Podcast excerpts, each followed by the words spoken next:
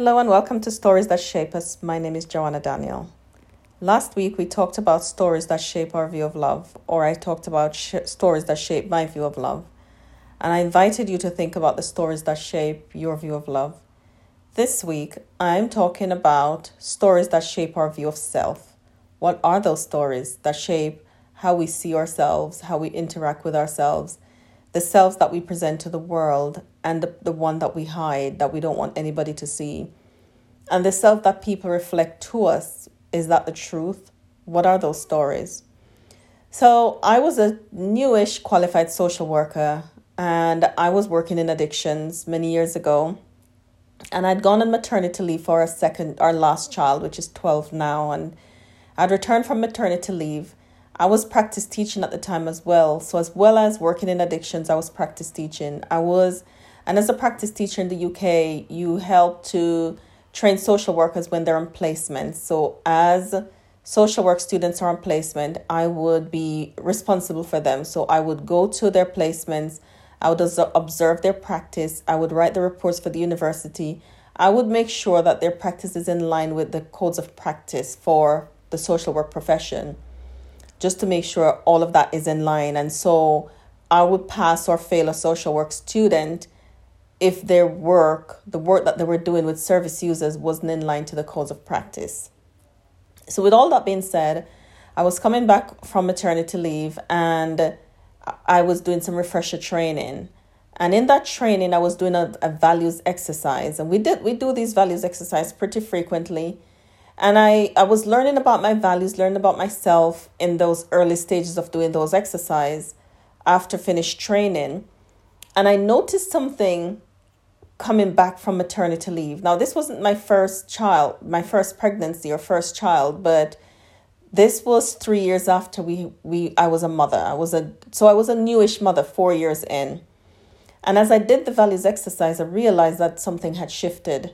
My values had changed things about me had changed and i was i was amazed by that but i was also very excited by it i was just like look to the to the train i said jill look my values have changed. And she says i would hope so joanna. And that really stayed with me because i didn't know things as fundamental as, as values would change. But i had changed. There's something shifted in me that changed me and i noticed it as i as i was doing that exercise. So I'm sharing the story because I'm talking about stories that shape our view of self this week. What were the stories that gave me my worldview? And how did that worldview shift over a nine month maternity leave when I was a new mom, navigating a newish marriage, five years, three children, no family around? I had changed at this fundamental level that I hadn't noticed until I sat to do a values exercise. And maybe you you might notice this about yourself as well that you change there are things about you that shift and change and you're not realizing that they have. Now in the same way that we don't realize the change because they're so subtle and they're happening under the surface without us realizing it, how we interact with ourselves change, how we interact with the world change. The kind of mother you were last year, you're not the same kind of mother this year, the, the same kind of woman and so, who is that? I believe it's really important for us to go on self discovery journeys so, so that we can understand why we do the things that we do and who we really are. So, there's so many things that shape our view of ourselves. People, people answer often, Who are my questions? Um, without really confronting or acknowledging who they are. Sometimes we answer the questions and we don't really know who we are. Because if I think about the woman that did the values exercise three years prior, I didn't understand or really know enough about me and what I was doing and why I was ticking the things I was ticking on that paper. So we answer these who are my questions, but we don't really know what they mean and who we are. And, and why is that even important? It is important because we know who we, we sometimes we know who people say we are, the self that people tell us we, we should be. And so we embrace that. We know who the abuse tells us we are. We know who the abusers say we are. We know who society say we are because of the kind of abuse that we experience and the length of time that we're in that abuse. We know who society say we are based on the families that we come from, the side of the street that we live in, and all these kinds of things tells us who we are. But you aren't really any of those things. Those things may may have shaped your story up until now, but they're not really who you are. But this week, we're peeling back the layers. We're looking up close.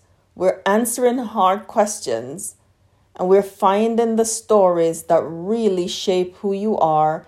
And we're going to rewrite those stories. Well, I'm going to give you, hopefully, the tools to begin to do restorative storytelling so that you can reshape those stories, that you can write them differently, so that you can carve out uh, an identity about who you really are beneath the layers of shame, beneath what society said, beneath what people reflect to you and the self that people tells you that you should be, beneath based on your experiences, the who you are that is beneath that surface, the kind, creative, compassionate, gentle, sensitive woman that's beneath the anger, the frustration, the fear, the, the lies, the low self-esteem and the low self-worth, the things that keeps you up at night, that goes around and around in your mind, and the things that the way people look at you, the way people treat you, the self that the world has reflected your whole life that has shaped who you who you how you act, how you be, and how you show up in the world we're hopefully going to challenge those stories.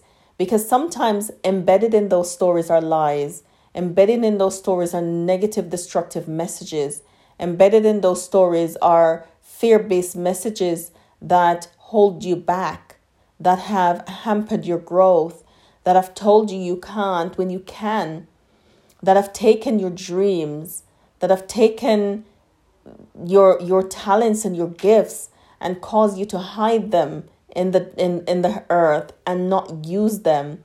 The ones that because you are the person in the family that speaks up and the label of black sheep that have made you hold back that have made you second guess where the fear of rejection and abandonment have made you not, not step out and not stand out. Those are not who you are. We're going to give you the tools to discover who you are as I tell how the stories, how those stories have shaped you and give you some tools to reframe, restructure the stories and start to live from the new template and not the old one that was given to you by society. So, a new way to look at who am I a new way to look at, to be with who you are, and a self that will emerge that you'll be absolutely happy with. Because when you are happy, when you del- when you live that self, that view of self, everybody else will reflect the view of self that you choose to present, that you choose to show up. So, who are you? What are the stories that shape how you see yourself today? And what are the stories that you want to shape how you see yourself in five years' time, in a year's time, in 20 years' time? What are the stories that you want your your children to see, your grandchildren to see? What are those stories? Who who is that person that you want them to meet? Thank you for joining me in Stories That Shape Us. I hope you'll join me on the next story as I continue to unravel stories that shape our view of self. Thank you. Take care.